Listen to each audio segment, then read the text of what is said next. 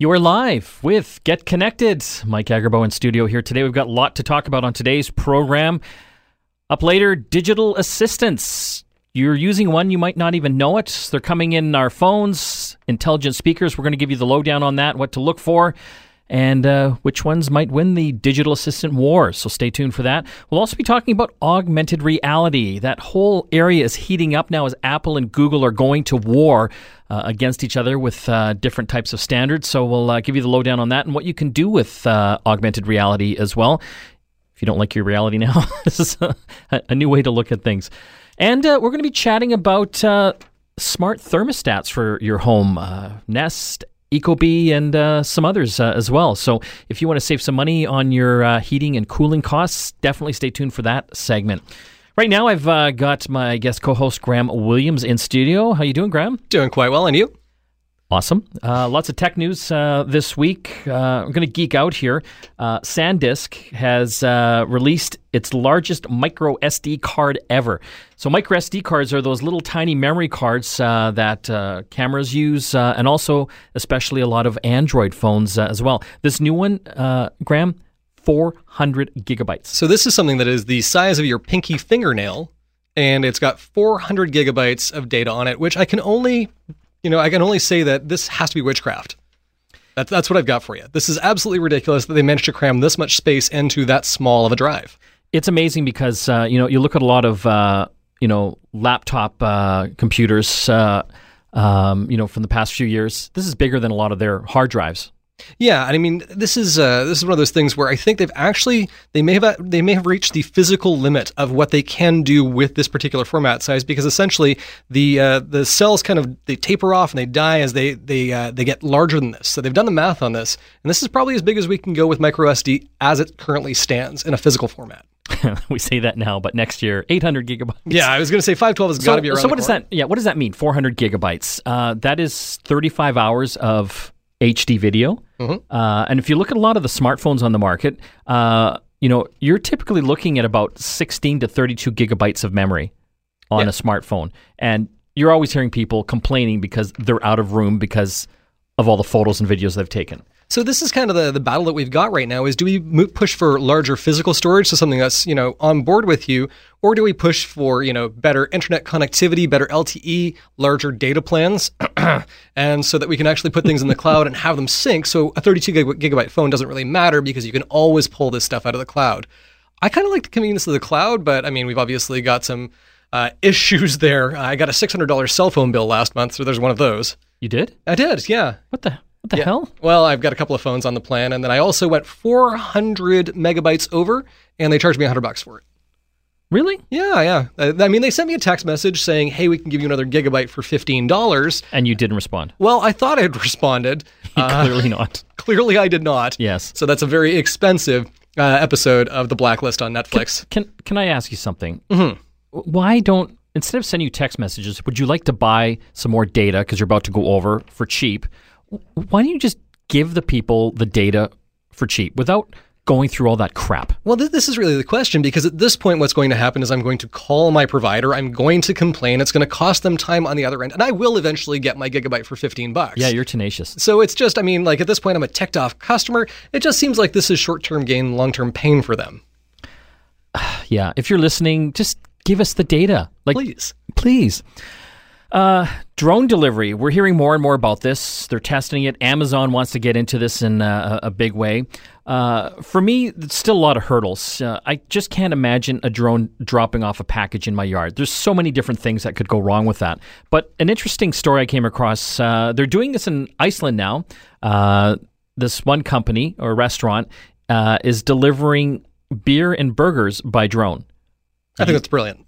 So, what makes this different, though, Graham, is that the final delivery point isn't your house. They actually drop it off to a delivery driver near your home who does the final leg of the journey.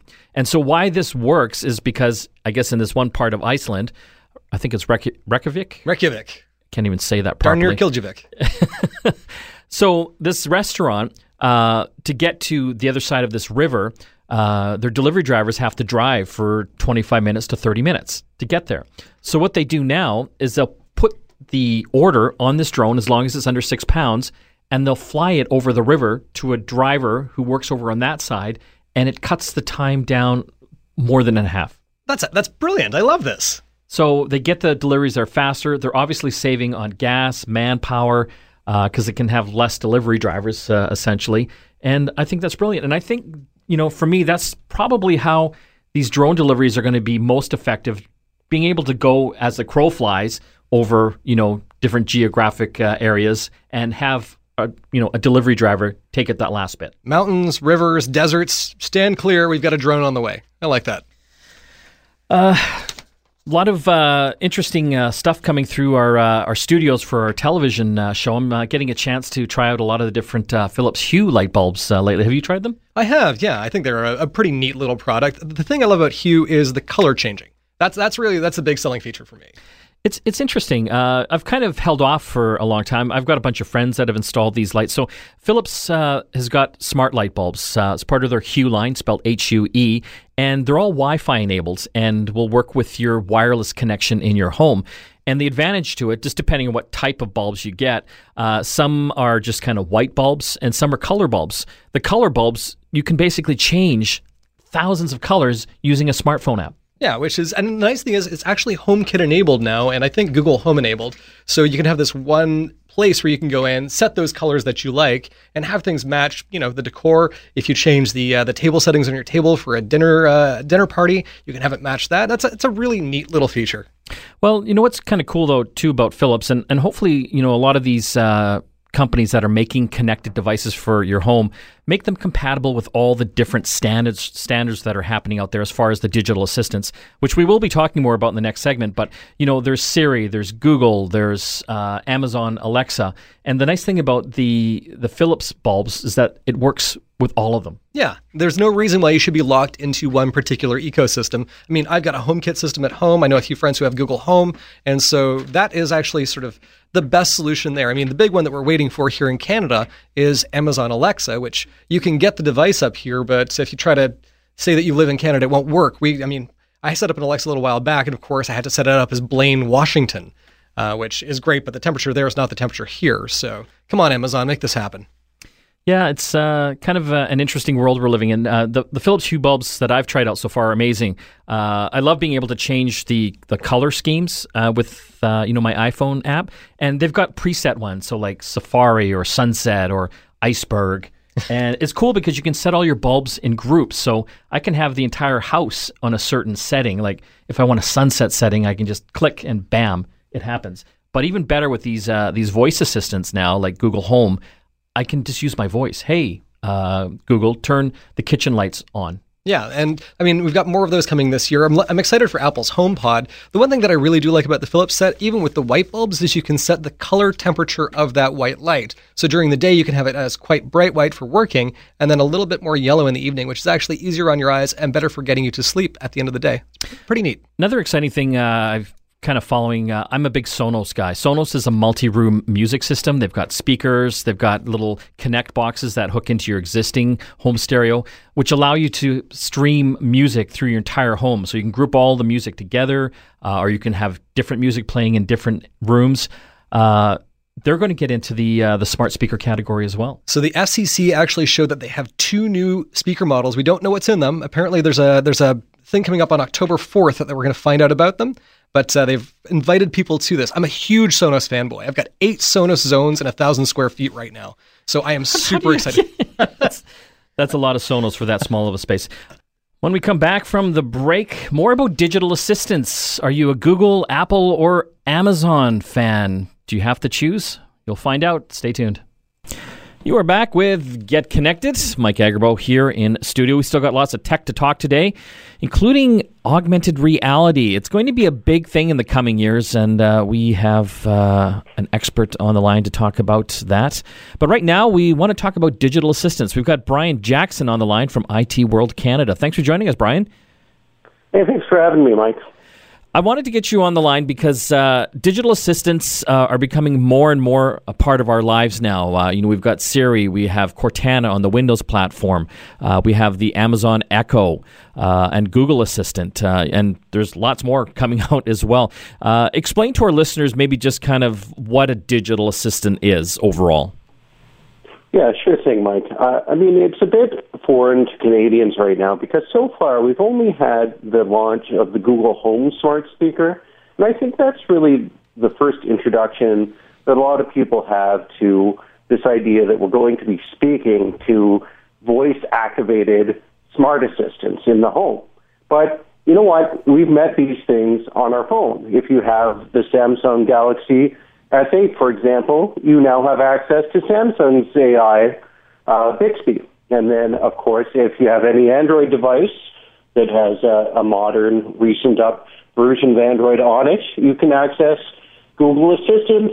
And Apple has Siri, and uh, you know we know we've heard about Alexa, most of us, which is Amazon's uh, digital assistant, and it's only available right now in the U.S. But a lot of Canadians I know and, and I do have uh, an Echo device at home, so they can talk to Alexa now anyway. So, why should listeners be aware of this? Uh, I know there's a lot of early adopters out there that are getting into these smart speakers that have the assistant built in. Uh, you know, many of us actually do use it on our phones, whether we realize that or not. How big are these things going to be in the coming years? Yeah, I think within five years, I, it's just sort of like we'll find ourselves talking to these digital assistants, whether you plan to or not. Right now, it's in that early adopter phase where you have to buy a piece of hardware or, you know, uh, seek out the app on your phone and think about using it. But uh, we've seen uh, Amazon, for example, is putting Alexa in things like thermostats and even light switches. And then Microsoft, you know, with its Cortana digital assistant, is making partnerships with car makers. So you might buy a new car in a couple of years, and it just, hey, by the way, it comes with Cortana. So you can talk to that now to control your infotainment system and get your navigation and make phone calls and all of these features. Should people be worried about uh, kind of locking down on one of them? Well, that's the question. Is that you know, what, as these digital assistants become more uh, consumer friendly and get into the marketplace, you have to wonder, oh, should I be using one or the other? And, uh, you know, there might be advantages to using Alexa over Google Home or um, Cortana. And, but it's sort of just device dependent. And I think that just like if you're, you know, people tend to be an Apple person or an Android person, you'll just sort of discover the voice assistant that's easiest for you to access. And what's interesting is that just this week, uh, we had uh, Amazon and Microsoft make a deal so that their digital assistants can be friends. If I can talk to Alexa, I can now talk to Cortana from the same touch point. So how does that uh, how, how, does that work? Yeah, yeah. I mean, it's it's a bit awkward. I mean, if, so say you have an Echo Dot right now, uh, if you want to talk to Microsoft's Cortana, you'll have to say, hey, Alexa, can I talk to Cortana or talk to Cortana? And then you'll be able to ask it questions. So, you know, the reason that you do this is that there's certain functions that Cortana, Cortana can do that Alexa cannot. So if you um, want to read your email from Outlook, you know, Cortana can get that for you, but Alexa cannot. On the other side, Alexa is great at uh, ordering you, uh, you know, things that you want to buy from Amazon's online store. So if you're on your Windows computer and you want to make an order with your voice from Amazon.com, you can ask to talk to Alexa. That's interesting. This is kind of uh, bigger than people realize. Like Amazon, one of the uh, e-commerce giants in the world, and Microsoft, obviously, you know, huge uh, as well. The fact that they're kind of partnered and talking to each other is is a big deal. Absolutely. I mean, here we have some of the biggest uh, tech names in the world, and a lot of big money. You know, with Amazon and, and Microsoft and Google and Apple all being extremely valuable. Con- uh, companies on the stock market, and they're all uh, making it clear that they see a big future in this voice first um, usage model. And it's all about the data, Mike. They think that if they can learn something about what uh, people want and what they're actually going to ask for, that's going to be incredibly valuable to them. And it just gets them a little bit closer to the consumer and allows them the opportunity to uh, sell you that widget a little bit easier or push ad to a, a little bit sooner than somebody else. So, you know, there's some big players in the game here. We've talked about Google, Microsoft with their Cortana, uh, obviously Amazon uh, with their Echo speakers uh, and their Alexa voice assistant, which will be coming to Canada sometime soon. Uh, Apple has Siri. Uh, are they late to the game with the whole, you know, uh, intelligent speaker game? From what I can, what from what I've seen so far, that's what I would say is that Apple is a little bit behind here in terms of how smart Siri is. It's interesting because I think Siri was the first digital assistant that we got used to talking to, and it came onto the iPhone pretty early. Uh, you know, well, well before we were thinking about really talking to our Google Assistant. But now uh, we see Apple getting ready to launch its smart speaker around the Christmas season in the U.S. and early next year here in Canada. And their focus for their smart speaker is really on audio quality and music streaming. So that sort of shows to me that they're not feeling confident about their AI capabilities compared to what Amazon can do or to what Google can do. Yeah, it'll be interesting to see uh, when the HomePod comes out and you know what their overall direction is going to be uh, with that because that is going to be an expensive speaker. Uh, you know, you're looking at the Amazon uh, Echo speakers; they've got a, a few different ones. Uh, the Google Home, you know, those speakers are all under two hundred dollars. This Apple one will be over four hundred dollars. It's true. There, it's it's just like Apple to go out and say, "Well, you can get this elsewhere." But when you come to us to get it, we'll charge you top dollar for it. But then they deliver that premium experience. And they're making a bet here that people will want a really great sound system when they're asking for their music uh, from a voice first perspective. So, uh, can they win the, some market share on that value proposition? Uh, I'm not sure. Well, we'll wait and see. Uh, Brian Jackson from IT World Canada. Where can people find out more about uh, your stuff? Great. Well, they should come to itworldcanada.com. And also, if you're one of these early adopters of Alexa, we have a flash briefing skill on on the market now. So look up hashtag trending. That's our podcast, and you can add that to your Alexa device now. Very cool. Thanks for joining us, Brian. Thanks a lot.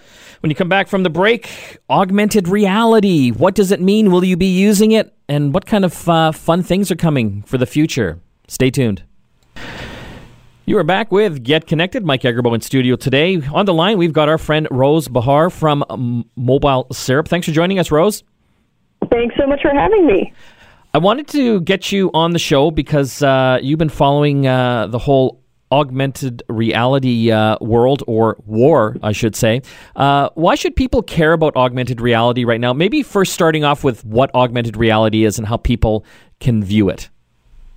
So, augmented reality is when there are digital overlays on top of the real world. And you can see and use augmented reality uh, through headsets, but also through your mobile phone. So, think about Pokemon Go. Now, that was probably the most well known instance of augmented reality or AR out there to date, but there's also Snapchat and how it has its little dancing hot dog that everybody knows. That too is augmented reality. So people have more experience with it than they might think but it's it's kind of really heating up now. Apple is uh, really getting into the game. They've got a developers kit out. Uh, they've said that they want to make a big play on this uh, for their uh, you know the uh, latest release of iOS 11 coming up in the fall. Obviously, Google is involved in this as well. Why is this so important to these guys? I think that they see AR as uh, one of the next steps in mobile, one of the big evolutions that we're seeing, um, not only in terms of gaming and entertainment, which we've already seen with AR, but also for functional reasons like being able to use an IKEA app, which uh, Apple recently showed off at one of its press briefings, to place furniture around the room. And as AR technology becomes more and more advanced, uh, people will be able to use it for more seriously functional things and not just games or um, you know dancing hot dogs, as I've said, but but for really uh, you know important places, they could actually use this in their life. Well, it's interesting. You talked about that IKEA uh, app that uh, Apple was demoing. I actually saw that uh, in real life, and it was freaking amazing. You know, we were in a big loft uh, studio. It was empty. Uh, basically, the camera, you know, through the iPhone, you could see the the loft, and then you could just start start taking furniture and basically placing it uh, on your screen in the loft. And then you could actually walk around, for example, a couch or a coffee table that you put there and see what it looks like in three dimensions. Exactly. I mean, it's that kind of stuff that's very impressive, and that's what Apple is betting on. Um, it said that it's going to have the largest AR platform with hundreds of millions of iPhone users able to use it.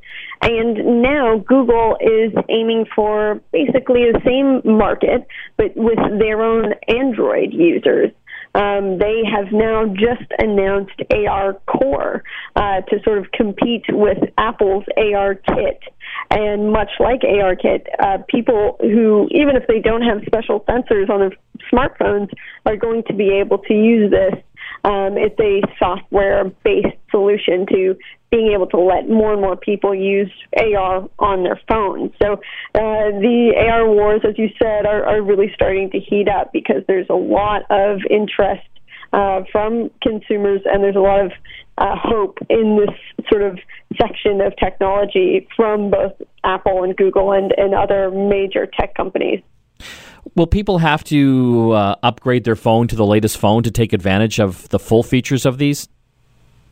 Well, actually, um, that's one of the things that you know Apple and now Google have focused on in terms of making it available to a lot of people. Um, the, a lot of the older phones will be able to use um, ARKit and AR Core uh, apps.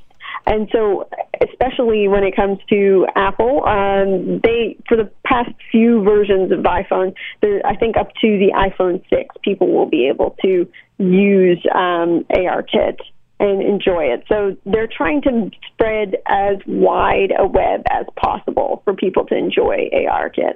Are we looking at two different standards here now? You know, if Google's working on their own, Apple's working on their own. We are kind of looking at a bit of a battle. Um, I'm not sure that these two will collaborate, but it is in some way better for developers because they'll still be able to use their sort of base idea and code and then port it to these two different function uh, two different platforms and in the end get more users for their app. So uh, I think in the end it's it's a win for developers and for consumers, uh, but there will be a bit of a battle between iOS and Android as there always is. Rose, thanks for joining us today. Thank you so much. That was Rose Behar from Mobile Syrup, a fantastic website for all the, your mobile uh, news and reviews of uh, smartphones uh, out there. When we come back, more tech to talk. Stay tuned. You are back with Get Connected. Mike Agerbo here. I've got Graham Williams with me today. I want to talk about uh, smart thermostats. Graham, I, I know you have uh, a system in your house. You're using Ecobee? Well, actually, my parents are using Ecobee. They've got a 5,000 square foot place in Ontario, and so they've got an Ecobee and a number of the wireless sensors. And it's actually it's a really cool little system. And so, what kind of homes would this be good for? So this is uh, Ecobee is good for uh, again regular sized and larger homes, townhomes, anything that has a central heating or central cooling mechanism. So typically, if you can use a smart programmable thermostat, you can swap in an Ecobee or a Nest. And so, what what is this thing really doing? When we say smart, uh, explain to the listeners what that that means. So there are a couple of things here. Typically, there is going to be a processor inside the thermostat, and there's going to be a wireless connection to it. So that's either through Bluetooth or through Wi-Fi. And when you uh, load this app up, it generally will connect up to a cloud account, and it will it will connect with your smartphone. So essentially what it's doing is it's allowing you to program a thermostat like you would with a programmable thermostat, but you can also do things like set presence. So, uh, you know, in the case of a Nest, uh, one of their models will detect when you're home or not, and will be able to adjust uh, the temperature based on whether you're there. So, saving you energy. In the summer, you know, it'll turn the air conditioning off when you're not there. In the winter, it'll turn the heating off when you're not there. Um, but they can also use things like geofencing. So if you're on your way home and you go past a certain boundary, uh, the GPS tells your home system that you're on the way home, and so it'll turn the heating on or turn the air conditioning on for you depending on the season. So essentially, it basically gives your thermostat a brain and some eyes and ears to kind of figure out where are you. And it does stuff that you would typically do um, on its own by making smart decisions. So Nest, uh, which is now owned by Google, they were kind of one of the, um, uh, I guess, the first big guys out there that made this uh, a thing. Um, have you had a chance to, to look at those? Yeah, so I mean, t- i looked at the Nest when it originally came out. Now, Tony Fadell was one of the uh, guys over at Apple that originally launched the iPod, and he started this Nest business. And the idea here was everybody's paying, you know, sixty to hundred bucks for a programmable thermostat, and he said, "We're going to charge, you know, upwards of three hundred dollars for this beautiful, intelligent, uh, beautifully designed piece." And so it was this stainless steel thing with a gorgeous uh, high contrast screen, and you know, the whole body was a dial, the whole thing was a button. And it had this great interface that essentially, like I said, would learn when you were home and would learn your habits uh, so that it would go about making smart decisions for you. Now, everyone kind of laughed when this came out, kind of like the way they laughed when the iPod came out, uh, because they said no one's going to pay $300 for a thermostat. Well, sure enough, everybody wants a smarter thermostat that's going to one make their home more comfortable and two save them on energy costs. So we've seen this market explode uh, with uh, you know products again like Nest and like Ecobee, which is actually a Canadian company. Very neat. Ecobee, you know, I, I um, I'm in the market for it right now myself in, in my home, but uh, I've been looking at both. Uh, the Ecobee seems to have a few more features that make it a little more appealing. And this is actually why I picked it for my mom and dad's house. Uh, you know, they're great people, but they really hate technology. And so uh, the Ecobee is kind of cool because not only does it have the main unit that goes on your wall where your thermostat goes, but it has these wireless sensors that you can put around the house. So they, they have, you know, a gas fireplace in their place, and they also have gas heating around the home, and they have their air conditioner. And not all rooms heat and cool at the same rate. So they can actually use these additional sensors to get an average of the temperature across the house to ensure that you're not overheating or overcooling any one particular area. I found that to be a really cool feature and uh, really easy for them to use. Uh, the one thing that I like about the Ecobee is the the interface as well. The, the Nest is cool, and if you're like a geek, you'll love it because it's round, it's bright. Uh, it's a topic of conversation. The thing just stands out. It's got big orange numbers on it. Yeah, and it's it's one of those things that it's a conversation starter, really. Well, I don't know if you saw this. Uh, Nest has announced a new version of their uh, thermostat. It's the Nest Thermostat E. Uh, this thing is actually nice. It's cheaper, number one. Uh, so instead of 250 US, going for 169 US. Uh, but the look is cooler. So it's it's round still, looks like a puck uh, but a white puck with a frosted display now. Yeah, it's, it's a little thinner as well, so it sits lower profile to the wall. It looks a little bit more like a traditional thermostat. And, you know, when the numbers disappear on the front of it, which it does when it kind of goes to sleep, uh, it just it does look like a white puck stuck on your wall. It's, a, it's plastic instead of stainless steel, but I think that actually goes with the aesthetic of I don't want to look at this, I just want it to be there. Yeah, so it's got a built in motion sensor. So if someone were to walk by, it basically lights up and shows you the display. But when there's no motion uh, near it, uh, it's just kind of a nice frosted uh, look to it. So it's not like like you know blaring to the entire room and house that hey, I'm a thermostat. Yeah, and they've, they've backed off a few of the features as well. So it has a preset scheduling feature. Um, it does still learn, but it doesn't start in that mode. So you basically got to do a little bit more legwork to teach it. So that's kind of the, the upgrade there is if you want something prettier, stainless steel, and smarter right off the bat, you buy the original uh, Nest. If you want something a little bit less expensive, a little bit less obtrusive, uh, and something that you have to teach, well, there's the, the Nest E. What other ones are out there that you've come across? Well, the big one that I love is Sinope. And so this is actually... How do you, a, how do you spell that? That's S-I-N-O-P-E, and there's actually an accent on the E, but you don't, don't need that for the web. Um, it's a company out of Montreal and uh, they do low voltage programmable thermostats. So I live in a condo, and I have I think three or four uh, baseboard heaters. And so these things you can't control with a Nest or with an Ecobee. So Sinope has come up with these smart thermostats that connect up with a web gateway, which you, you can buy them as a pack.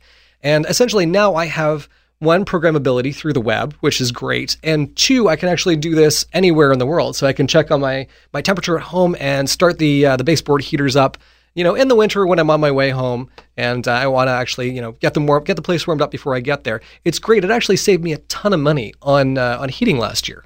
So you're saying these work with electric baseboard heaters? They work with electric baseboard heaters, yeah, or any low voltage, uh, a line voltage heater. Pardon me. But you know, for any of these, is it best to get a professional to come in and and set them up for you? Um, you know, I would say that if you are relatively DIY, Um, like if you know to turn the breaker off before you start working on something, Yeah. uh, I think you can probably do this yourself. I did all of my own Sinope stuff. Those things swapped out in probably about five minutes a pop, and then setting up the web interface was probably a 10 minute thing. Um, and so with a Nest Ecobee, same thing. Uh, you know, they both come with templates that show you where to plug the wires in, and basically you can use your old thermostat to look as to where to plug the wires in. So if you kind of got a good head on your shoulders, you can do this. Um, if technology makes you cry, I'd hire a professional. Yeah, uh, I think I might do that. I've I've looked at. Uh, you got to know where the wires are, and what color the wires are. I'm colorblind. what what do I do? You give me a call, I'll come and do it. Thanks, Graham. Uh, when we come back from the break, it's that time. App of the week with Christina. I hope it's good this week. Stay tuned, and we'll find out. Back after this. You are back with Get Connected. Mike Agerbo in studio here. A little bit of time left. We've got uh, Christine in studio with App of the Week, and it's going to be a great one, right? Of course, isn't it always? Yeah, mostly. mostly. What- what Thanks, you- Mike. what do you got for us? Uh, I have an app called Leela Kids, and this is going to be great if you have children or grandchildren who are a bit younger. Um, so this actually curates podcasts that are kid friendly, which is really cool because it, when you're handing over your phone to keep kids entertained, you're probably feeling a little bit guilty about it. But if there are some podca- podcasts that are educational in nature, you're going to feel a little less bad. So they curate all of this and put it into age ranges for you. And topics of interest include science, space, dinosaurs, the ocean, animals. Interesting. Do, I wonder if kids listen to a lot of podcasts. I know teenagers do, but yeah. do the younger ones? I mean, I think it's a great way to keep the younger kids entertained and um, doing something other than watching things on an iPad or on TV, right? Yeah, it's kind of cool. Uh, I love listening to podcasts now. Uh, I, I didn't used to, but I've come across a few good ones myself. Malcolm Gladwell, a favorite author of mine, he's got uh, Revisionist History, which I absolutely love. Uh, the Freakonomics uh, authors, they've got uh, a podcast too. So I think it's kind of cool if you got you know a, a good app like that to get the kids started on some you know good educational podcasts. Yeah, and it starts from as low as age three and up to age 12. Uh, What's the app called again? It's called Leela Kids, L E E L A. And does this cost money? No, it's completely free on both Android and iOS. Very cool. Yeah. Uh, switching gears, I know Christina, you're a huge Star Wars fan. Um, okay, No, let's sure go with that. We're going to go back to Graham here. Uh, Force Friday uh, just happened, I'm excited. right? Right? Uh, you know what? I was in New York this week and I got a chance to uh, check out some Star Wars drones. Star Wars drones. See, you've taken two things that I love there Star Wars, drones, and put them together. I'm curious. Tell me more. Uh, from a company called Propel, and uh, these are like little drones. They kind of fit in the palm of your hand. They've got uh, the X-wing fighter, the Tie fighter. I think Darth Vader's Tie fighter, and uh, what are those uh, speeder bikes uh, in Return of the Jedi? Literally called speeder bikes. speeder bikes. Uh, so you can choose between those three, and the idea is that yes, it's fun to just fly the drone around, but they are battle drones. So the the thing you want to do is uh, have a friend or a sibling have one as well, because you can actually fly these around and shoot lasers at each other, trying to basically take each other out. Okay, I'm, I'm clearly in a coma because this is just my childhood dreams come to life. It, it is actually pretty cool, and they've done a great job. The technology behind them is amazing. They uh, using three different types of uh, uh, wireless uh, signals: uh, Wi-Fi, Bluetooth, uh, another one called Li-Fi. Uh, and the app is so great too because you use the um, the the controller that is included, but uh, also with the uh, the iPhone or the Android phone, you stick it on top of the controller, uh, and it gives you all sorts of uh, additional functionality. And you can also do training through the the app itself. So before you even get that drone in the air, you can go through all sorts of different training on how to actually fly this drone. And believe me, it helps. Well, that, that's pretty cool. So, can you essentially are you eyeballing your shots here, or is there a camera on the front, or what's the No, that's the interesting thing. So Disney doesn't like having cameras on their toys. fair? Okay. Fair enough for privacy reasons. So yeah, you were eyeballing this, and you got to hit the back of the vehicles as well. So it's not super easy, but you know it it uh, you know with a little bit of practice, it's actually pretty cool. So the idea here is basically you turn off your targeting computer and reach out with the force. Very series authentic. I like what you did there. Anyway, uh, Star Wars battle drones from Propel. You got to check them out. They'll be available uh, this fall and holiday season, and uh, a great uh, toy uh, and drone if uh, you're into Star Wars. It's all the time we have left. I want to thank Graham and Christina for joining me on the show today. Today, and Mike Agerbo logging off. We'll see you again next week.